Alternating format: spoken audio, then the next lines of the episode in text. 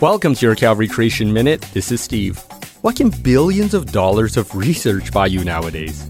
Well, after 70 years of research involving the careers of multiple scientists, the answer to that question is not much. Let me tell you a story.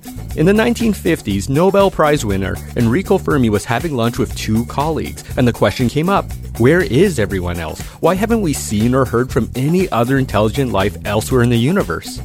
You see, according to the theory of evolution, we are not unique. It should be inevitable that life would have spontaneously formed elsewhere. And after multiple billions of years of evolution, these other life forms should have evolved and made the same or greater technological achievements as us. Based on this belief, Frank Drake in the 1970s organized the first search for intelligent aliens, called Project Ozma, where detectors were set up on Earth to pick up any intelligent broadcasts from alien planets. And after a decade of monitoring space, the result was no detection of intelligent radio signals. This effort was expanded greatly in the 1980s and named SETI, or the Search for Extraterrestrial Intelligence, with newer technology and additional funding. But the result was the same no signals.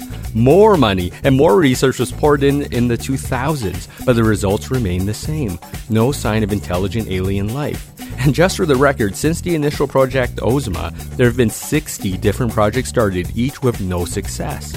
Secular scientists have dubbed this problem Fermi's paradox. Remember, it's only a paradox for evolutionists because, according to the Bible, it describes the earth as uniquely created to support humans who have been made in God's image.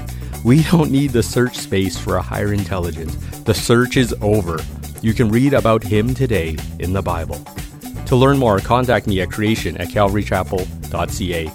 And also listen to us in podcast form on Spotify and Apple or Google Podcasts.